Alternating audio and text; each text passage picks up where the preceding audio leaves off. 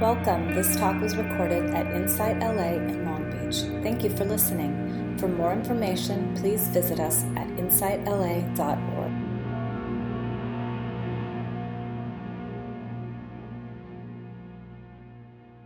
So, listening to a Dharma talk this week that I really enjoyed uh, made me think a little about the trajectory of, of, my practice or of practice. And so the topic today is trust your heart. Trust your heart. It's a good one as we enter into holidays and maybe seeing more family or not seeing family, traveling or not traveling, um, being with loved ones and not being with loved ones. This is a good moment to pause and enter into the space of the heart where, um, you know, it's just a, a center in the body where we can find refuge and find um, some honey, some love, some loving kindness that can sustain us and help us uh, be of service to others around us. It's a beautiful space to contemplate and dwell in. So, one of the things that Mark said in his talk uh, that, that I found very helpful is he says, you know, you start as a meditator or a mindfulness practitioner, and you're really trying to arrive in the present moment and be in the present moment, notice what's happening you know what's in your body your emotion your mind uh, your, your communication mindful and kind or skillful? And we try to do this uh, moment by moment in a continuous kind of way cultivate this aware presence. And uh, he asked well you know can we really do this and a lot of the time, when you ask yourself honestly and you're practicing, the answer is no, not really, right? you can do it here and there and here, and some days are better than others. But uh, it's really a challenge to be aware moment by moment. I think uh, I remember one teacher saying if you aim for 20% the time, could be 10, who knows? Um, so, what happens though, as he points out, is we get a very idealized view of the meditator and of the practitioner. We idolize it and then we fall short and we devalue our effort. And we begin to lose trust in our practice, our capacity to practice, and in ourselves. So, when we cultivate this idolized view of how a mindfulness practitioner could be, we set ourselves up for um, feeling a sense of failure or deficiency. So uh, his point is um, very often we also dwell in a betrayal of where we place our heart. Like it's easy for the mind to go to, I thought that person was a good person and I trusted them, and then they did something that hurt me right? And so we'll review that. Or even mildly like, um, why did I eat that? That was a, not a good thing to eat. Or, you, you know, we remind ourselves that we didn't live up to our expectation to exercise or get a task done or pay a bill. And when we're cultivating those thoughts on a regular basis, we're losing trust in our being in ourselves and then we cultivate it that becomes an identity i'm not trustworthy for myself okay? so we really want to pause at that and be able to turn the mind towards faith and trust in our practice and in our capacity um, to dwell in the heart and practice from the heart and to build some confidence in it because if I went around the room and I asked you each if you did something generous in the last month, or kind and loving in the last month, or you behaved skillfully, or you went out of your way to help someone, or um, you let go of some egoic need in order to serve others, every one of you would tell me a time when you did that, and you probably had more than one. But we don't hold on to those necessarily. We don't dwell on that. We don't cultivate our goodness. We tend to cultivate where we slipped up. So, um, so we want to build our confidence in our practice and in our heart and in the way we can live skillfully with loving kindness. And he says we develop faith uh, moment to moment. We have to drop that idealistic view of a practitioner. I have a idealistic idealistic view of a practitioner. I've shared it with you a few times. She's got long, flowy hair, and she lives she lives in the forest, and she smiles all the time, and she does yoga every day. I have an idealist, and she's just sweet. You know, she's radiating love like some goddess with a you know like a fountain. It's pouring out. You know. Um, certainly is not the real view, right? So, and we all have these idolized view of what I should be as a meditator or a practitioner. And we need to bring it down to moment by moment awareness, moment by moment relational capacity, moment by moment being here. And um, he has a quote from Ajahn Sumedho who says that the traditional Theravadan practice um, and even you could say a mindfulness practice. He calls it an earthworm practice. Mm. It's very humble. You know, you're just tilling the earth moment by moment. Um, you're just making a little movement. It's not a big uh, deal. It's not, you know, chariots coming down from the heavens and giving you a lightning bolt of something. Um, and that in this way, when we can understand that earthworm practice, we can verify it by that moment to moment experience. And I'll give you a few examples.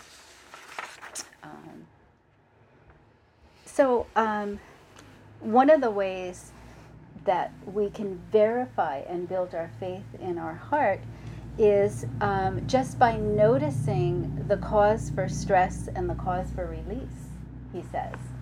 Um, so, when we're clinging and attached and our fists are tightened and we want it our way, you notice that you have a lot of stress and tension.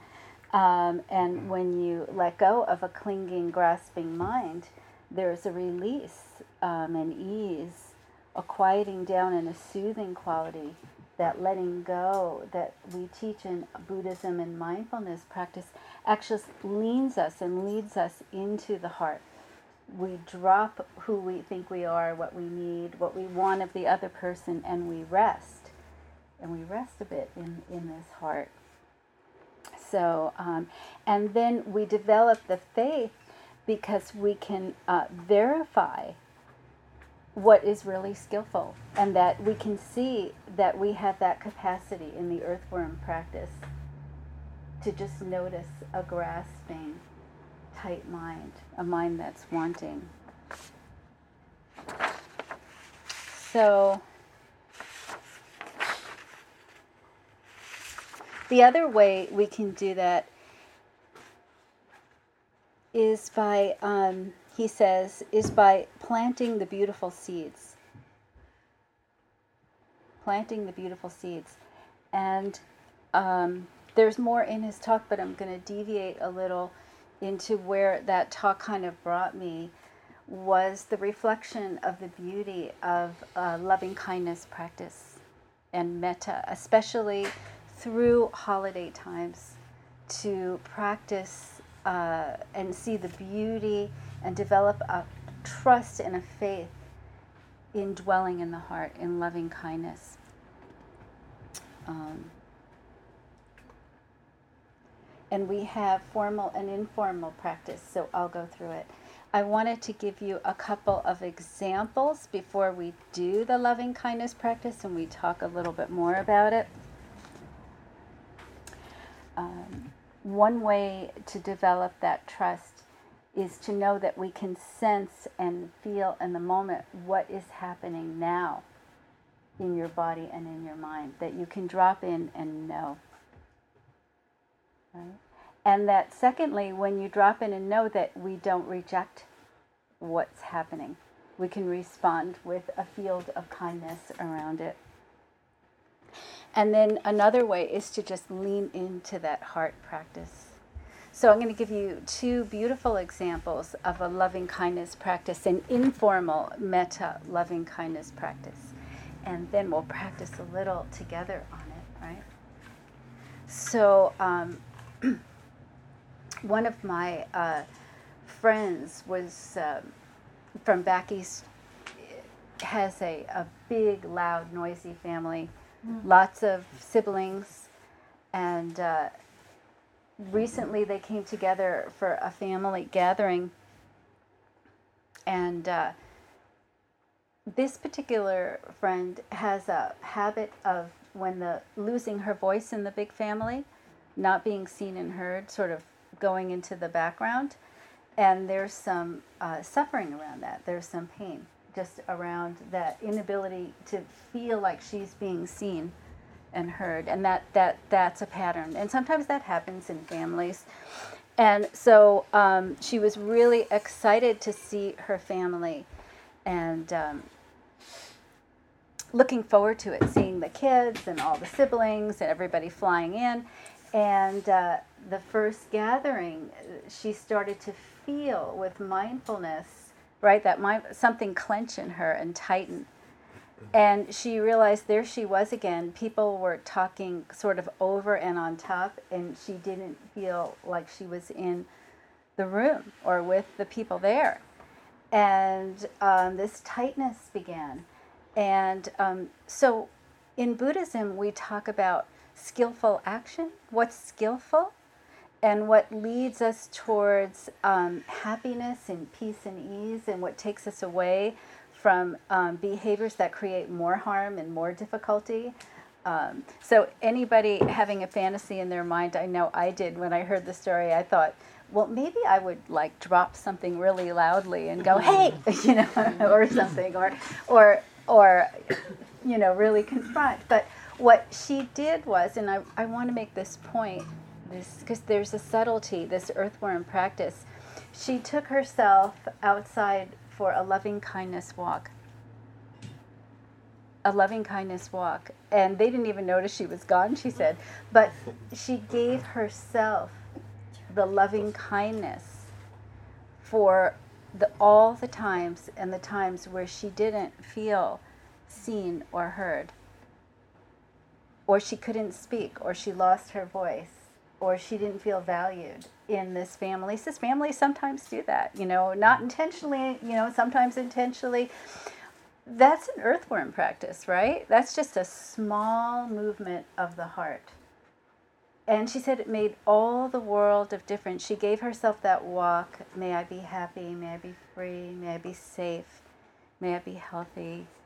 May I care for myself lovingly you know, just repeat the phrase and radiated that love in her body, in her heart, towards her body, like dripping down her body, mm. filling herself with the care that she was not getting or she didn't feel she was getting from this family, this big family system. And she allowed herself to stay there. She placed her hand on her heart and she gave it to herself. It's like she met herself in that vulnerable moment.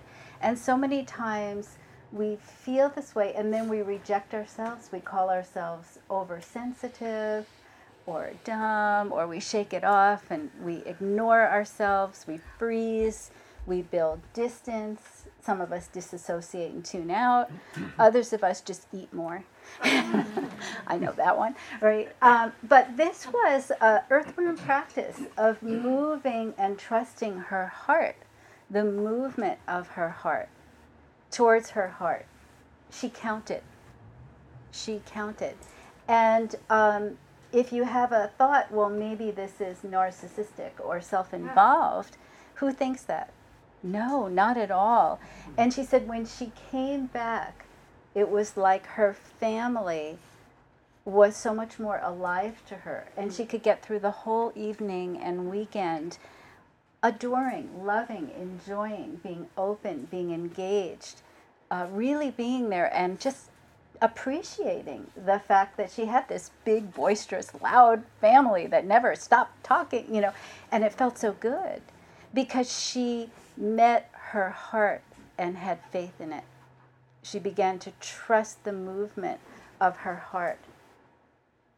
And when we honestly know what's happening in our heart and then we can meet it with that felt sense of loving kindness, and you can use the phrases to pull in, um, you're meeting the truth of who you are.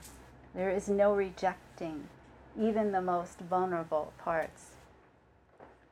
Another example of this, that was a little earthworm practice, right? A little movement. But when we knock at the door of the heart, the heart meets us. When we dwell in loving kindness, loving kindness expands. So if she could meet herself, she could meet her family that way. Yeah. So the second one that I have to tell you about that comes to mind is um, a teacher friend of mine who um, was on a trip to Hawaii. I, and um, he, he had a brother who lived there, and there's a beautiful beach by their house. And he was told, be careful when you swim in the ocean because there's this rip tide. You think you're in a shallow place, then it pulls you out, and it's hard to get back. So be careful. And he went into the ocean one morning alone. Nobody was there. And he thought, you know, I'm really a good swimmer. I swam in school and I'm strong. I don't have to worry about this. And he goes swimming out into the ocean. And sure enough, the rip tide pulls him out where he can't get back. And he begins to wonder um, if he'll ever make it to shore. And he was fighting the riptide, fighting the riptide and getting weaker and weaker. And then he began to wonder if he was going to be alive, that it was this the end for him. True story. And at that moment, um, his family came down to the beach um, and saw him in trouble, but they were not strong swimmers, so they had to go find a strong swimmer to get him, right? And he's now wondering if he's going to. Uh, come back and if he's going to be alive. And he said in this moment, he had this awareness that there was a part of him, maybe a very frightened child part, that was terrified. And because he was so terrified, he was losing his breath and his energy. You know, when you're really terrified, you go, you know, and you're tightened, right? So he began to give that part that was frightened loving kindness not with words, just radiating loving kindness towards that part of him that was so frightened in the water. And he said that as he did that, he noticed he had more energy to tread because he so he could just tread until somebody got him. And every time he tread, he gave himself more loving kindness. You're safe, I'm here. Just words, not a full phrases. And obviously, he got rescued and got out of the water but this is another example of maybe a more dramatic earthworm practice of needing the parts of ourselves that get so frightened and worried and scared with unconditional regard and acceptance dwelling dwelling in the heart and cultivating that. It comes to me uh, sometimes because um, uh, the trajectory of practicing loving kindness over the years has really taught me that it's a place of refuge and reserve and can soften that chattering mind who will that chattering mind will just tell me what's wrong with this organization and that organization and that political thing and uh, that's going on um, and the people that are a disappointment or not doing well, you know, it will um, sort out the negatives, as we say. But the metta practice of the heart uh, calms that mind and gives us this place to tread water, you know, to tread. And so we'll practice that. And uh, so take a couple of breaths if you want to stand up for a moment and just get.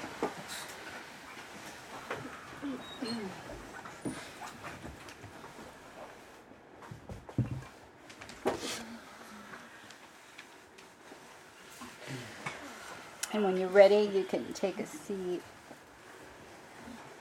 I'm taking a couple of breaths here. And you can stand and do this practice, it's really fine. And some of you um, may want to, um, as you're doing this practice, use touch. You put the hand on the heart. Just feel the body and feel the connection with the body. Can you, can you close? Yeah. Yeah, it's getting a little noisy out there. Okay. Okay.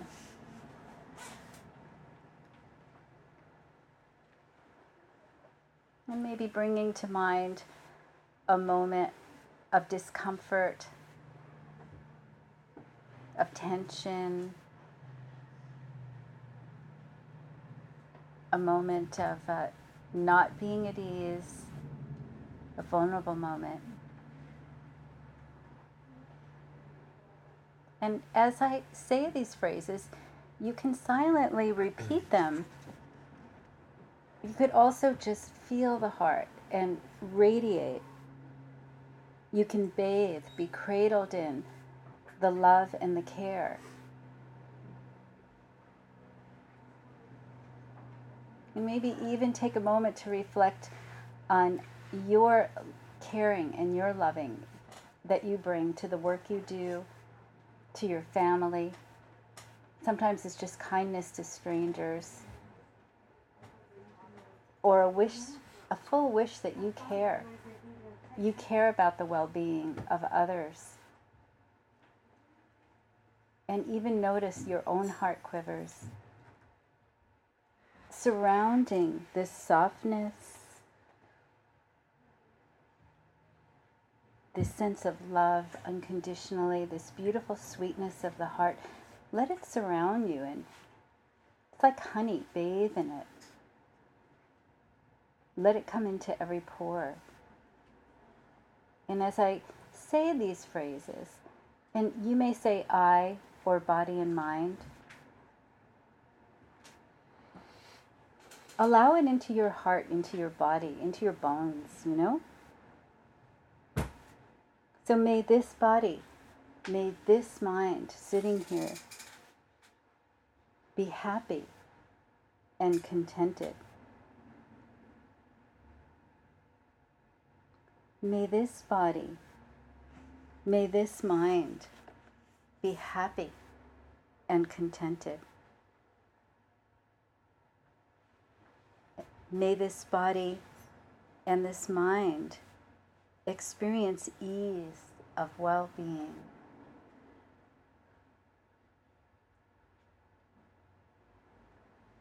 May this body, this mind, experience ease of well being.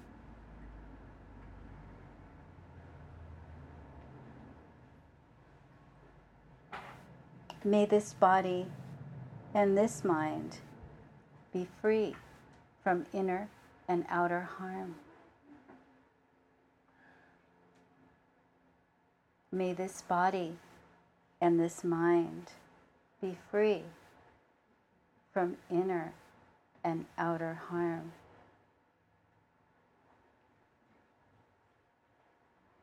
And expanding the circle just a little bit more to someone that's been a mentor, a teacher, been kind, loving. It could be a pet, it could be a spiritual figure.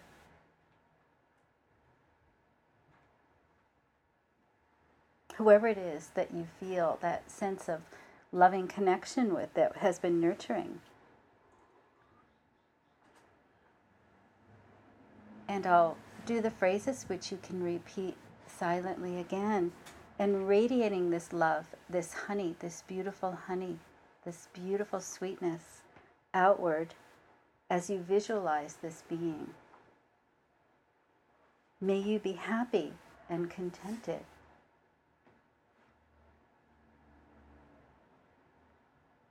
May you experience ease of well being. May you be free from inner and outer harm.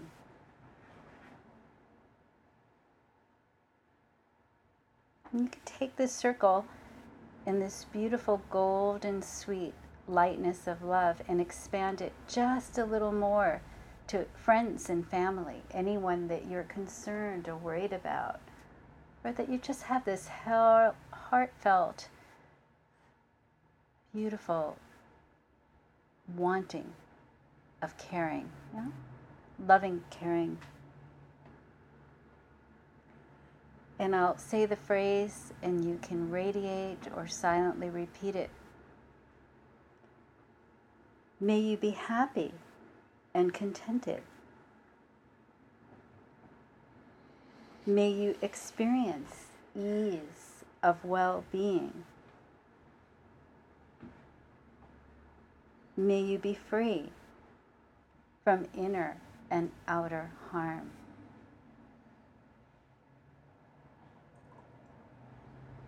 And testing the waters and going a little further out and thinking about people you don't notice. Maybe there are people who um, you see working in the gardens or the street, or homeless people, or um, workers in stores and markets. The people you tend not to notice too often. and radiating this wish for the sweet honey of caring and love, loving kindness. May you be happy and contented. May you experience ease of well being. May you be free from inner and outer harm.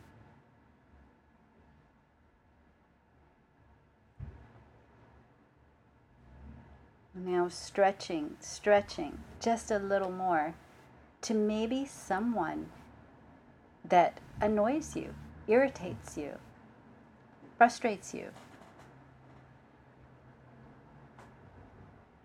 That you're just not as happy as you like with. You have to choose your worst enemy. You can choose a little irritation, you know? And as you hold this person in your visual field, you see this person in front of you. As best as you can, stretch the heart. May you be happy and contented. May you experience ease of well being. May you be free from inner and outer harm.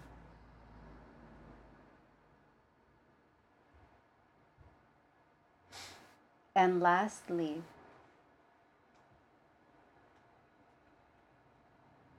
taking our golden loving kindness, our beautiful, sweet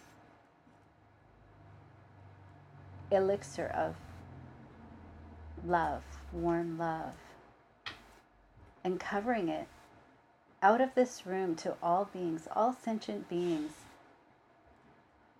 And there may be particular places that you want to send it to, places of struggle, of difficulty.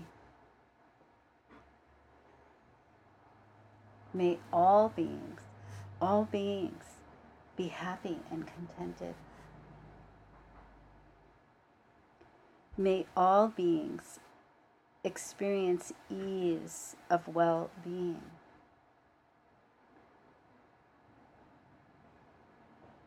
May all beings, all sentient beings, be free from inner and outer harm.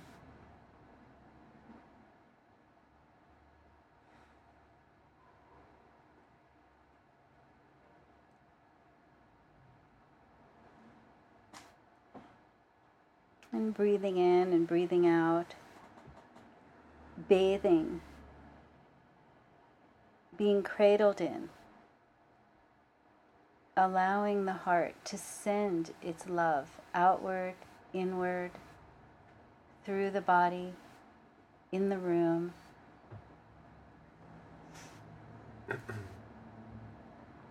Trusting we can dwell in this deep place, that we can rest here, that we can send this kindness, these thoughts and wishes of loving kindness everywhere, anywhere, at any time.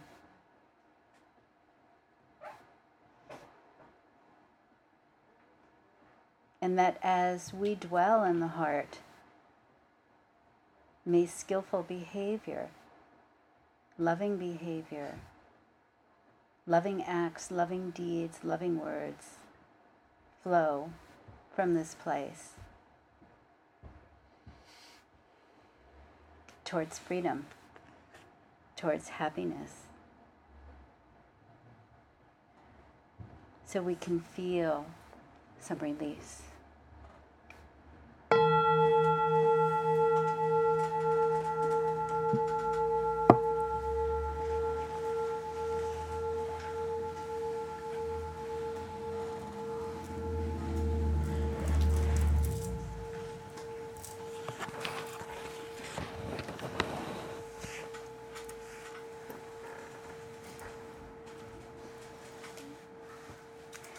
So, this is a practice that's portable.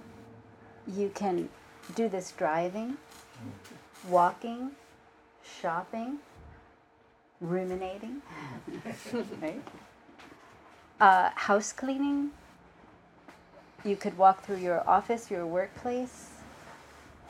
And um, as we're doing it, you can begin to have some trust some faith in a practice, right? In a practice that um, really brings some peace and some freedom. And that moment by moment, that this is your practice. It's not like a, you have to go run to a big retreat, you know, and read 10 books on uh, mindfulness and understand um, the Satipatthana Sutta word by word, or do a million vows, right? That this practice is your practice, your heart, and it makes an impact in your life and for those around you. So we'll stop right here. This would be a good time for uh, comments, observations, questions, just group sharing. Yes, Claire? What, what came up with me when you described the story of the guy out in the ocean, three quarters drowning, and it's so automatic, it's such a hot thought, is if that were me, I'd be there going, you idiot. you were told not to do this. And right. You went and do it. Yes. Now here you are you're bothering other people, disturbing the police and the firemen just because of your idiocy. And and and, and it just goes on. Yes. On. The, the self blame, the self denigration, the tormentor yes. is, is so hot, so automatic that it's it's it's hard to catch it and, and offer yourself the loving kindness to say, Hey, you're human you know, these things happen. It's okay. Yes, that's great. Thank you. Beautiful. Just right on the money. And obviously, this is somebody who's practiced a lot.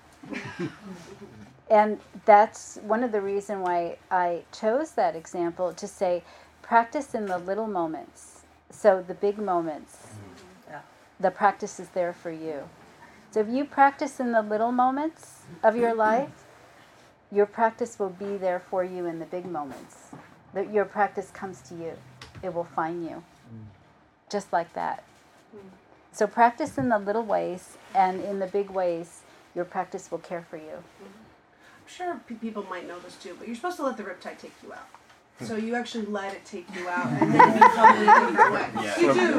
Yeah. Don't, don't no, no, no. And you might surprise you. I've gotten caught in riptides out. Um, yeah, I, I nearly died uh, scuba diving in the South Pacific um, due to riptides.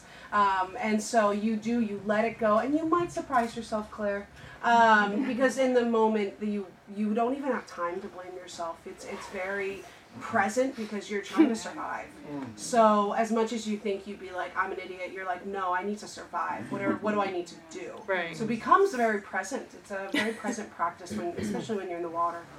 So- Torment yourself afterwards. Right. Years of therapy to get Blame yourself afterwards.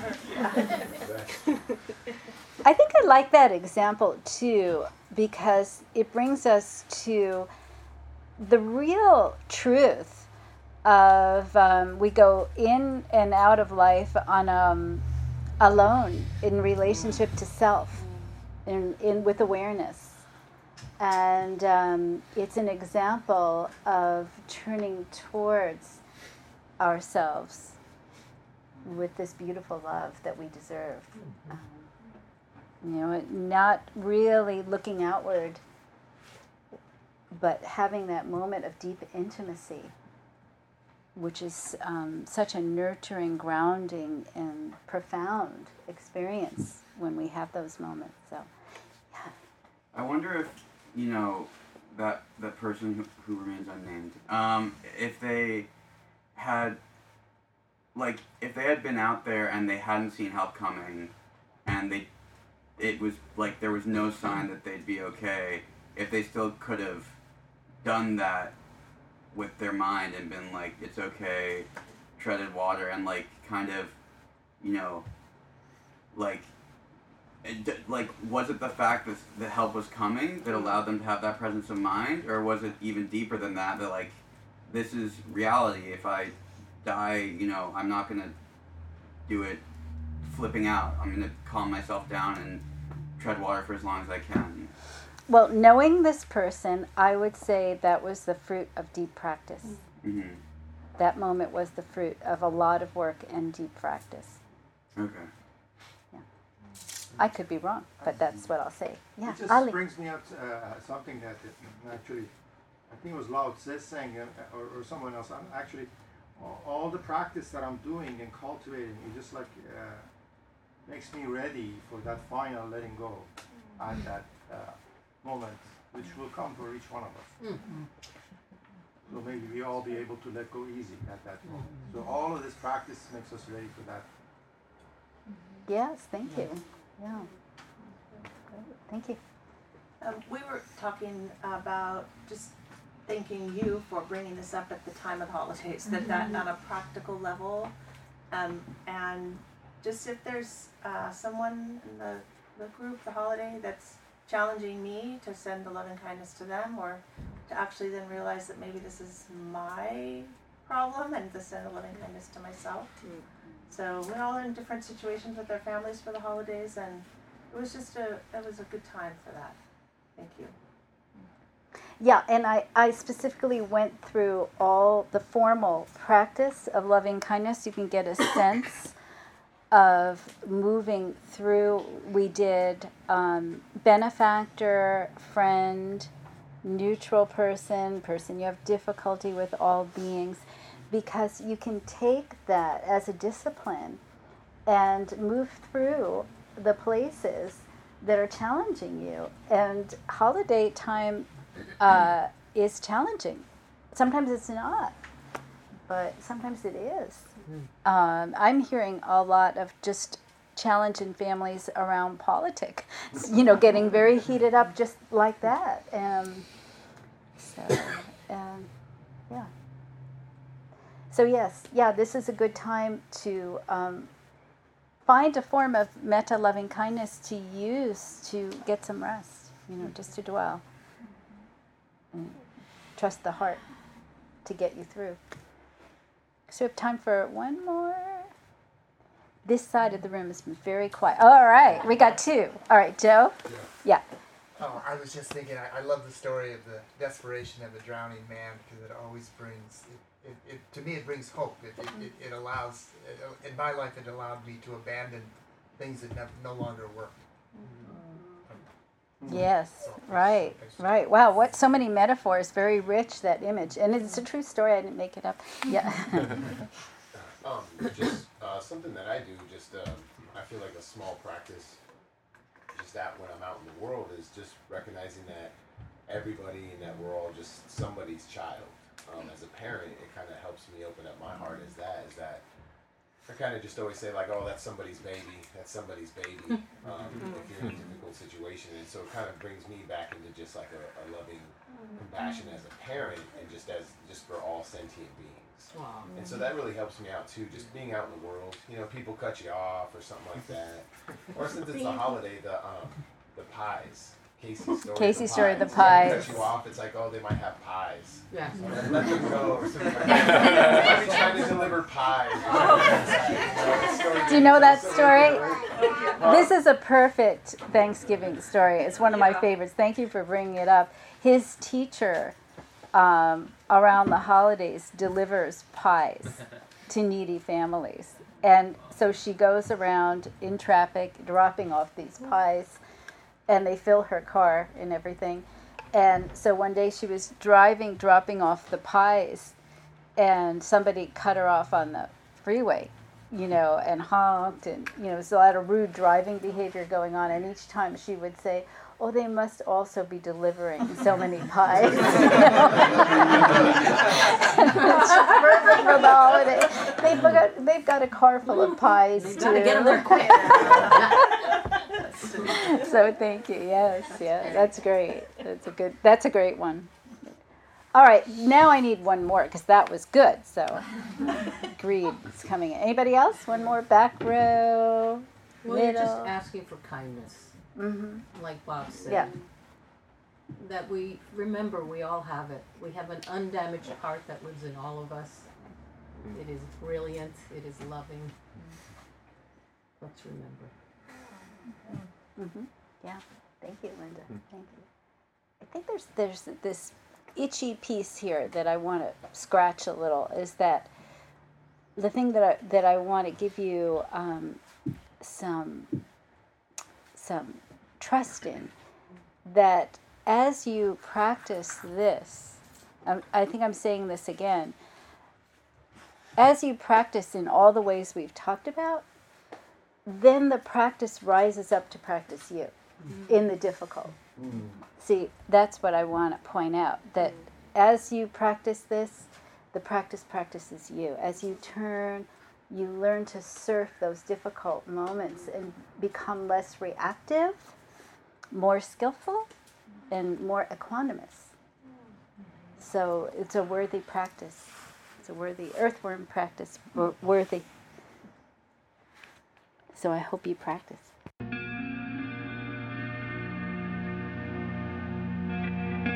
You have just listened to a recording from Insight LA in Long Beach.